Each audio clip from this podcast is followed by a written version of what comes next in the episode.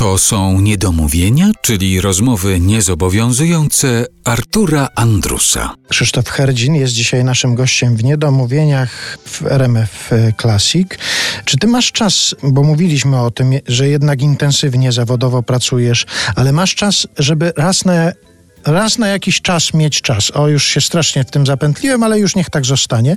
Czy masz czas, żeby raz na jakiś czas wrócić do swoich dawnych płyt, do czegoś, co tak. nagrałeś wiele lat temu, czy jak już taka płyta gdzieś trafia w świat, to do niej nie wracasz nigdy i zostawiasz to gdzieś? Przede wszystkim pozwól tylko, że jeszcze odniosę się do tego, czy masz czas, żeby mieć czas. Myślę, że tobie, Arturze, się tego typu e, rzeczy wybacza, bo jesteś mistrzem takich e, zawoalowanych Takich zawijasów. Gier, tak. Gierek słownych. Słuchaj, no zdarza się oczywiście. Zdarza się bardzo, to jest też naturalne, że kiedy zdarza się, że wracam do jakichś swoich nagrań, czy do jakichś swoich kompozycji, nie wiem, sprzed 20-30 lat, to widzę ich naiwność, banał i od razu chciałbym coś zmienić. E, zdarzyło się parę razy nawet, że część z tych rzeczy wziąłem na warsztat i przerobiłem, zachowując część tamtych myśli, część tamtych pomysłów, dopisując czy reharmonizując, zmieniając pewne rzeczy, tak jak teraz to czuję. Ale kiedy ostatnio słyszałeś coś z płyty Herdzin Bogdanowicz Biskupski, seriale, seriale? Całkiem niedawno, o, tu cię zaskoczę, ponieważ pod koniec kwietnia Radio Jazz FM, czyli internetowe radio jazzowe z Warszawy, robiło taki cykl Dzień z i bohaterami kolejnych dni były, były różne wybitne postacie Ula Dudziak, Jan Pleszyn Wróblewski, Adam Bałdych, Leszek Możer.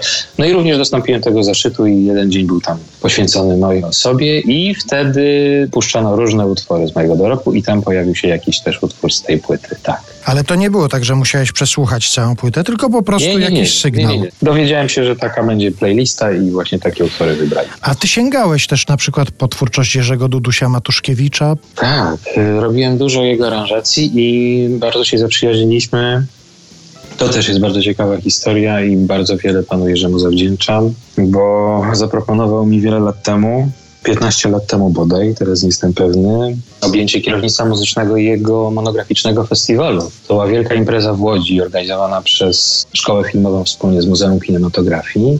I przez kilka dni melomanie mieli okazję obcować z jego muzyką, muzyką seriali, piosenkami, muzyką z filmów fabularnych i przygotowałem kilka koncertów. Z jednej strony jako muzyk jazzowy, grając e, jego muzykę no, taką jazzującą i piosenki z wokalistami, no i najważniejszym wydarzeniem tego całego festiwalu był koncert z Polską Orkiestrą Radiową, którą prowadziłem od pulpitu Dojwieckiego i wtedy wykonaliśmy napisaną przeze mnie, czy, czy opracowaną przeze mnie godzinną e, suite muzyki filmowej Jerzego Dudusia Matuszkiewicza i to jest ciekawa historia, ponieważ spędziłem kilka tygodni e, chodząc do pana Jerzego do domu, wybierając utwory razem z nim, które by w tej suicie się znalazły, bo on napisał no, dziesiątki, jak nie setki tematów.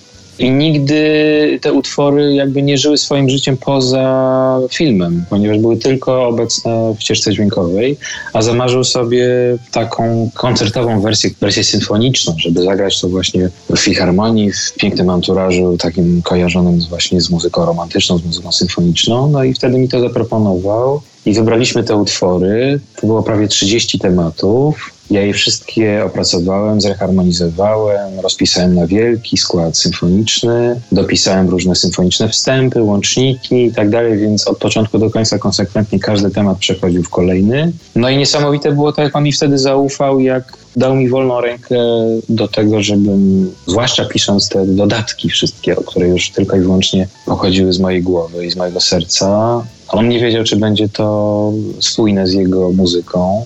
Także bardzo, bardzo było to dla mnie ważne, że przy całym tym stresie, którym była kupiona praca, nad całym tym festiwalem, zwłaszcza napisaniem tej swity, miałem z jego strony takie wsparcie i, i bardzo pięknie to wyszło. I ten koncert z Polską Orkiestrą Radiową został nagrany na płytę zresztą, która wyszła wtedy i osiągnęła status złotej płyty, bo bardzo, bardzo chętnie była kupowana. Bardzo jest to piękne wspomnienie. A zatem muzyka Jerzy Duduś-Matuszkiewicz, gra Polska Orkiestra Radiowa pod dyrekcją Krzysztofa Herdzina.